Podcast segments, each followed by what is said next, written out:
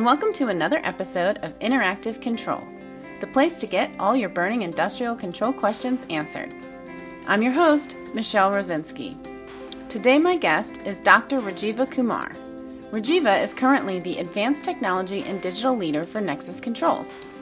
He has 29 years of experience in research and development for control systems.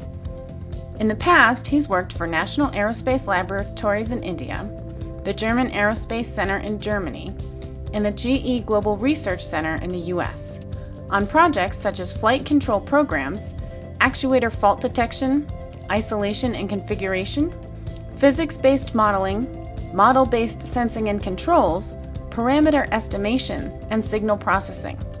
Rajiva has a Bachelor's of Technology in Aeronautical Engineering a Master's of Technology in Aerospace Engineering, a Master's of Science in Electrical Engineering and Computer Science, and a PhD in Aerospace Engineering. Today, Rajiva is going to talk to us about the Fourth Industrial Revolution, or 4IR. Let's listen in on part one of this two part series.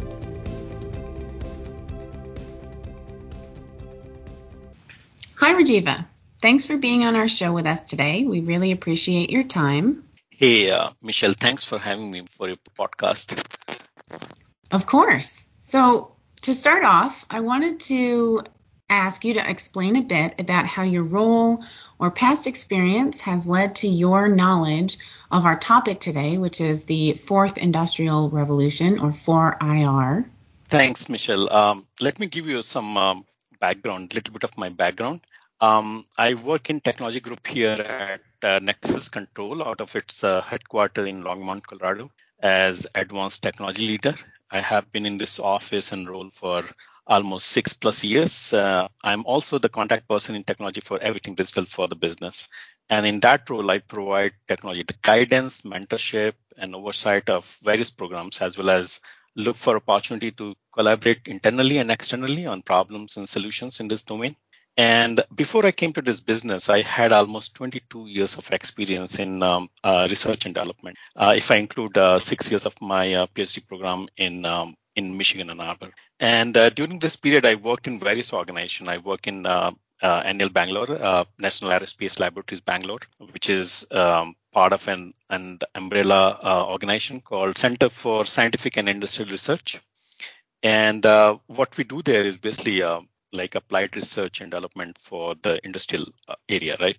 And so I, there I worked in a prestigious uh, um, LCA flight control program. Then for a short time I worked in DLR Braunschweig, Germany on actuator fault detection, isolation, and and and uh, like reconfiguration uh, problem. And then after my PhD program, I joined um, GE Global Research, uh, Niskayuna, uh, in uh, in New York, in the controls group and again worked on various applied research and technology development program as part of new uh, technology introduction and the new product introduction are um, for various G business and as well as for government funded uh, early technology development and demonstration program.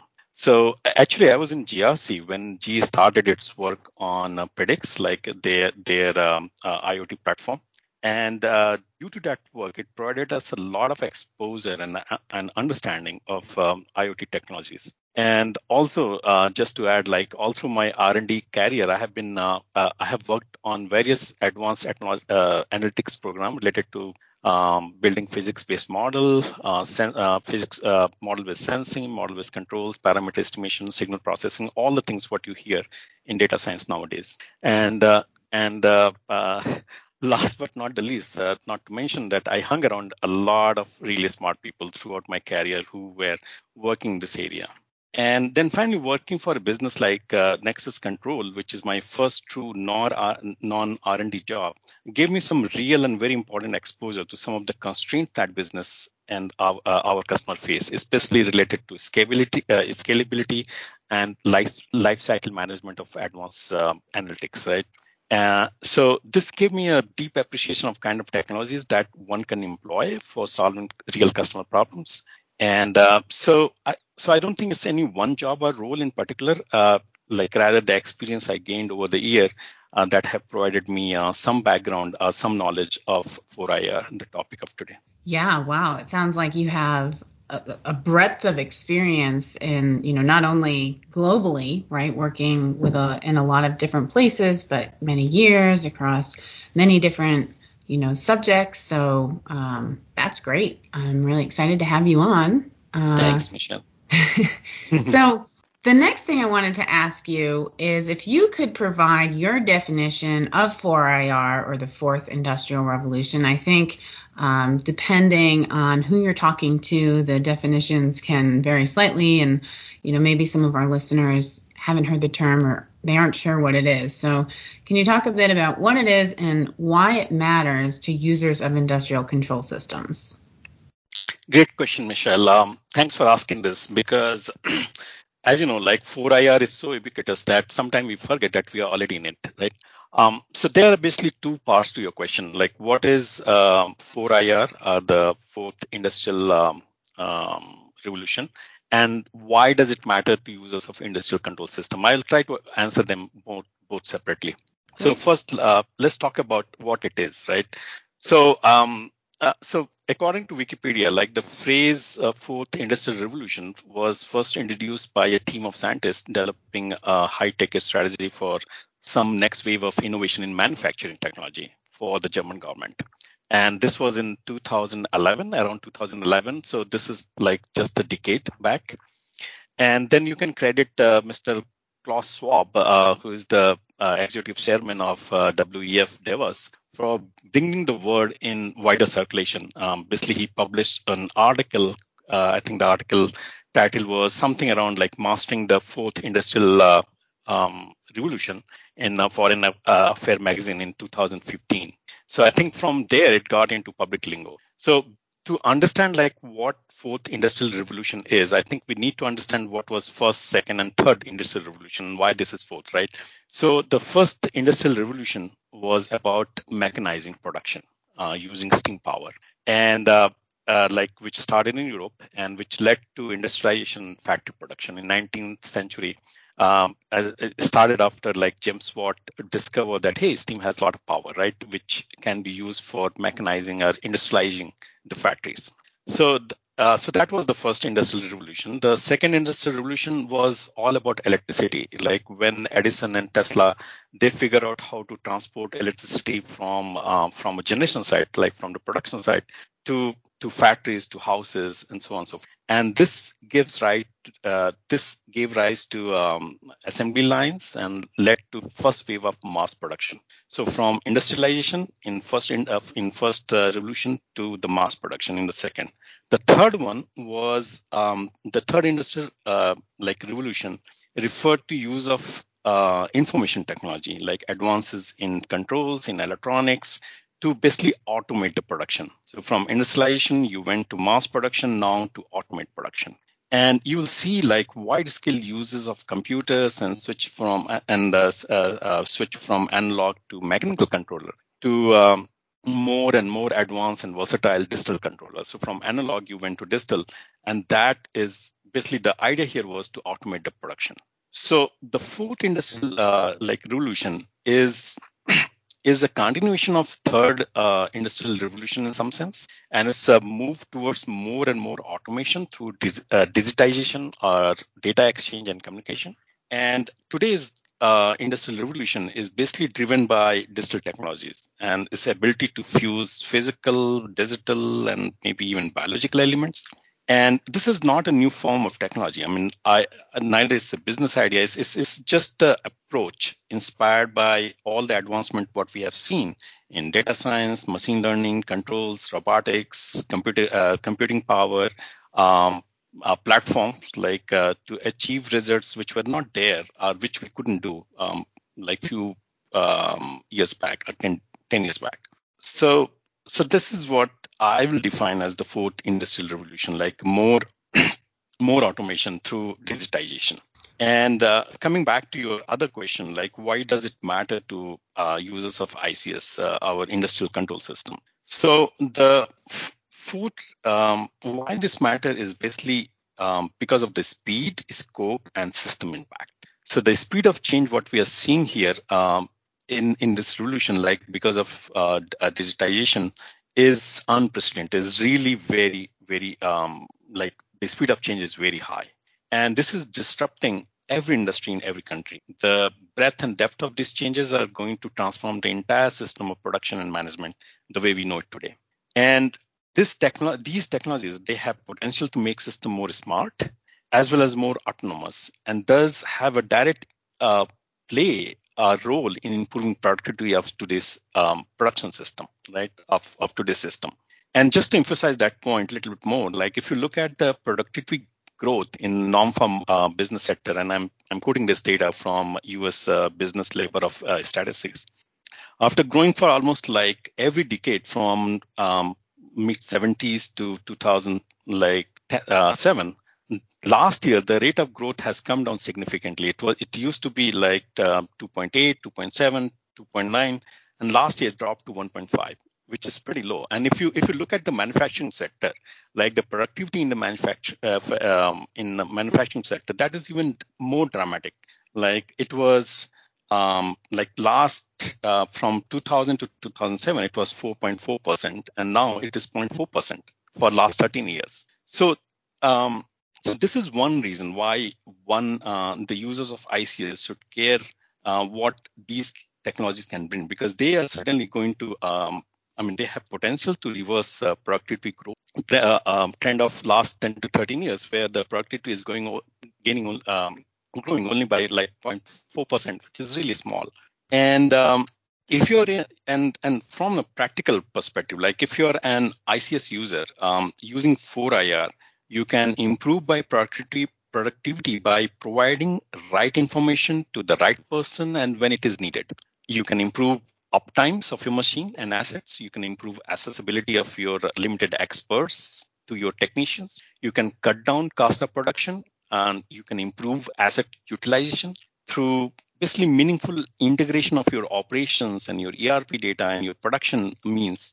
And this is where the 4IR comes into picture. And I mean, there are so many things um, like one can think of where using elements of um, um, fourth industrial revolution you can improve you can not only improve your productivity and your bottom line you can also avoid being uh, obsolete and relevant in the marketplace. So i think it's very important for all our ics users. Wow yeah. Um, i mean i might be biased but i think that was one of the best definitions that I've heard of 4IR. I've read some articles and you know I'm I'm aware of it, but you know just the background of the other industrial revolutions and the differences, I think that's extremely helpful context. And then, you know, in terms of why ICS users care, it makes a lot of sense that we're moving in this direction of being able to better integrate kind of the business information with the production information and the and the control the process so that we can optimize and reduce downtime and you know prevent um, becoming obsolete as we continue to move forward, right? It's this is happening. This is, you know, a revolution for a reason. And if you're not moving forward with it, then you do run the risk of becoming obsolete. Exactly. So, can you talk in some more detail about the various components that contribute to 4IR and the potential benefits they can provide? Sure, Michelle. Um, let's first talk about the various component that uh, contributes to uh, 4IR. So as I mentioned, the essential feature of 4IR are basically more automation to data exchange and so the various technologies that uh, that are contributing these trends are low cost, low power sensors, big data, uh, advanced computing, both cloud and edge, um, the the the cheap computing also like uh, advanced and cheap computing, um, AI, um, augmented reality, connectivity, ad, uh, additive manufacturing, advanced uh, robotics, industrial IoTs, cybersecurity. All these all these technologies are coming together to make this 4IR possible. And uh, as I said, is the the the main feature is basically the more automation through data exchange and communication. And what is happening is that all these are changing the landscape of, for consumers as well as for industrial product. And uh, since here we are interested in only in, in, in industrial market and products, so I won't go into the the consumer part of it, consumer product. But I must say that the experiences what our users are getting from this con- consumer products, like iPhones and iPads of the world, like they are also affecting their thinking and expectations from their industrial product. So, so, so, mm-hmm. uh, and that's a good so point. Yeah, so this is everywhere, right? And so you will see this everywhere. And now coming to the benefit of various component um, that contributes to 4IR. Um, so let's let's take like one by one um, um, here and let's talk about low power and low cost sensors. Like I mean, access to low cost, low power sensor technology are making deployment and uh, of multiple and redundant sensors, uh, smart sensors possible. I mean, this is this is affording us to collect data which which we didn't have earlier, or which were not very common or very easily available. So this is this is this is adding to that that ecosystem. Then then we are seeing like elements of 4IR um, um, coming together, or combined together to create broader sensing solutions through combination of hardware, uh, hardware sensors, uh, process uh, process model like uh, face-based process model, uh, computing power, and data analytics. And uh, one example of this could be from our own uh, Baker Hughes uh, business is, is, is the Lumen Terrain for continuous monitoring of fugitive gas um, from Baker Hughes. And where different elements of process sensed through various sensor at different locations are, are then combined in real time to get information which is uh, fugitive gas, which is coming uh, from the field. And don't get me wrong. I mean, technology like these has been there for a long time. I mean, the, what has changed is is basically the commoditization of um, uh, low cost sensors, hardware, and the computing power, and this and and the connectivity, right? So this this is the the the lowering of hardware cost, low latency data communication, cloud computing, uh, advanced analytics. All these has made made these kind of solution very uh, broad based and prevalent. And uh, I mentioned connectivity and cloud computing. I mean, the low cost and low latency connectivity powered by relatively cheaper, affordable, powerful hardware, um, including like um, system on chip like SOC technologies, and a host of net, uh, network protocol, which is making it possible to transfer loads of data to a specialized and scalable platform like cloud, um, and bring back process information seamlessly to a customer device. I mean, these these these these kind of um, improvement or these kind of uh, like the development what we have seen in last few years that has accelerated the development and use of more uh, complex algorithm which we didn't do earlier right to solve real customer problems. And because because uh, now with good connectivity and cloud computing you don't need to worry about footprint. You don't need to worry about scalability. Um, like you don't have to worry about life uh, uh, the life cycle management of your applications. All these things you had to worry about earlier when these things were not so common. And this has led to exponential growth in uh, new complex algorithm as well as commoditizing existing algorithm. Like um, take for example, um, digital personal assistant, uh, assistant like Siri or uh, Alexa, right? NLP, the core of that is NLP. Like, uh, but it ha- NLP has been there for for a while. When I was doing doing PhD, people were talking about NL- NLP. Um, NLP NLP is natural language processing, right? Exactly, uh, uh, natural language processing. So the NLP had been there for a while, but it was never commoditized the way we see today. Why? Because now we have low latency communication and cloud computing. That has solved the footprint problem, right? So now you're holding a, a smartphone which weighs like less than half a pound. You're not holding a mainframe computer to do all these calculations. And such a development have helped to commoditize technology like NLP and many such kind of algorithms, which are um, like uh, uh, in a in in a way like has fueled the growth of this automation, this kind of automation. And uh, when we are talking about connectivity, like let's not forget about 5G, which is just coming up. Like I mean, 5G technology is is is going to be really uh, like very very um, um, interesting because it can deliver like multi gigabyte per second peak data speed, like currently what we have, like um, um, uh, 100, 200 um, bytes, uh, like bits per second. Um, and it also offer very low latency. So a lot of critical applications where you couldn't like do a long, uh, which you could not uh, do earlier. Now you can do that with with 5G. More reliable, uh, more reliable and um, like uh, uh, more capacity of the network as well as to do network slicing like uh, so just imagine what, what this will do to the business and um, all these enable technologies. I mean, low cost sensors, high speed, um, um, and low, lat- low latency connectivity, tons of cheap computing power, cybersecurity are all by are by themselves are game changers, right?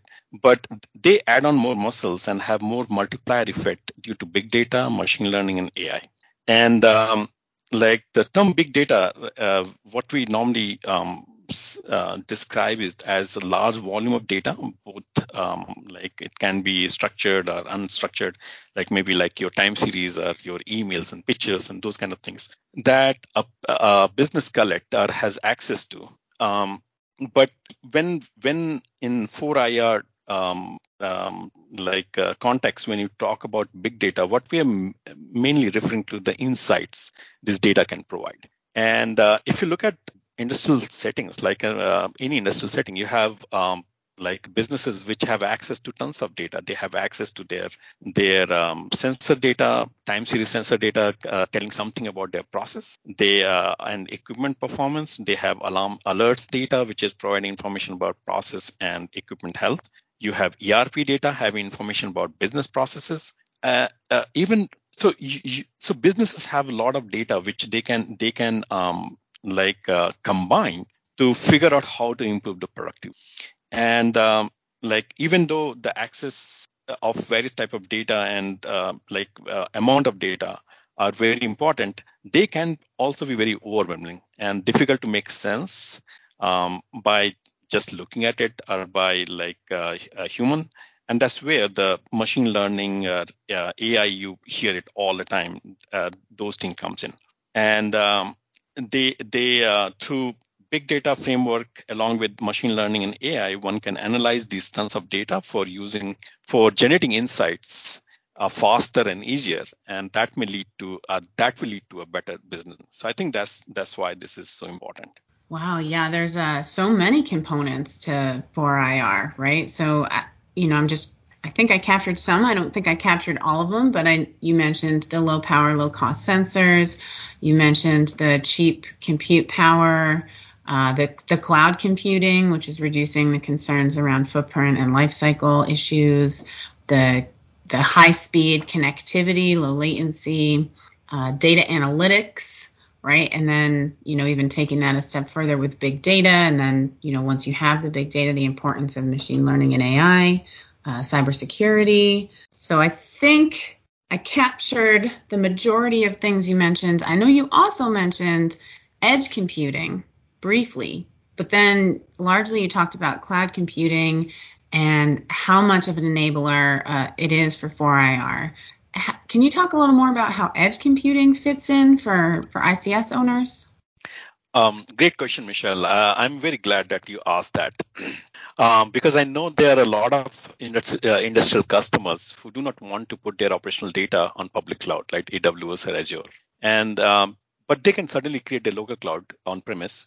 But there's more to it. It's not about all about cloud computing. I mean, there are more to it, uh, more to it, and there's certainly some amount of confusion in ICS users' mind, and quite a few of them might be thinking that hey, this is not for my business and but that is not necessarily true. 4IR is all about more and more automation through connectivity and data and information sharing. And depending upon what one is trying to achieve, a lot of solution in this space do not need to be on cloud. In fact, uh, though in certain cases cloud may offer certain benefit, in some other cases, hosting solution on cloud may be even decremental to overall system performance. Let me give you a few examples. So consider a case where uh, your ICS has safety that trips the unit based on constant threshold value, right? And obviously tripping the unit lead to loss of production and revenue loss. So you'd like to avoid or minimize tripping unless it's absolutely essential for production of uh, protection of your unit or people. Now you have been operating this unit for say some time and suppose with the experience you realize that hey this threshold does not need to be constant value.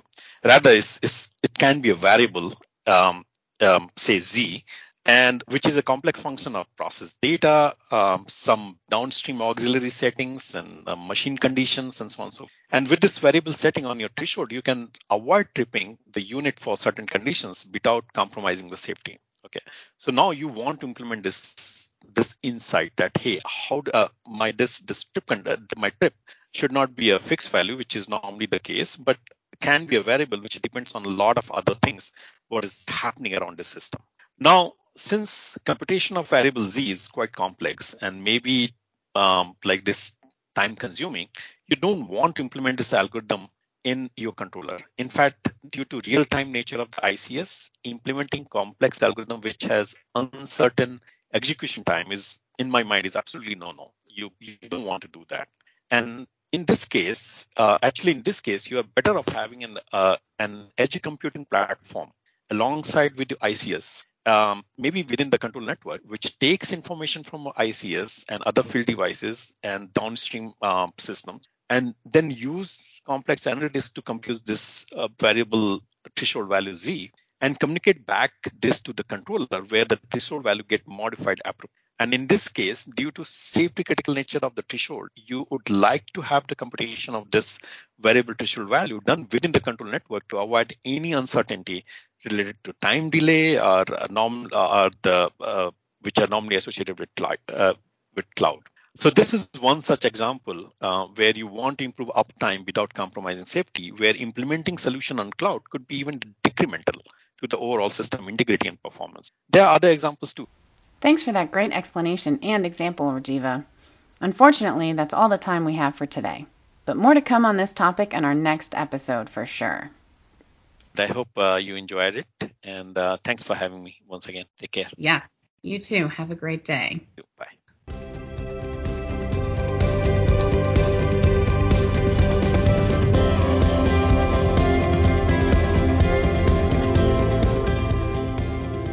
Thanks, everyone, for joining me for today's episode of Interactive Control, where we discussed the definition of 4IR, why it matters to industrial control system users, the different components of 4IR, and how each contributes to this powerful revolution. Be sure to check out Part 2 for more on edge computing, recommendations on how to get started with 4IR, and several other factors to consider, including cybersecurity. We at Nexus Controls hope you found this discussion helpful. If so, please subscribe to our podcast and tell all your control friends about us. You may also want to check out our website at nexuscontrols.com where you can learn more about our digital services, such as remote monitoring and our virtual assistant. Lastly, don't forget the title of this podcast is Interactive Control for a reason. If you have a topic you'd like us to cover that we haven't yet, please send me a message over LinkedIn or email, and we'll do our best to cover it in a future episode. Thanks again, and bye for now.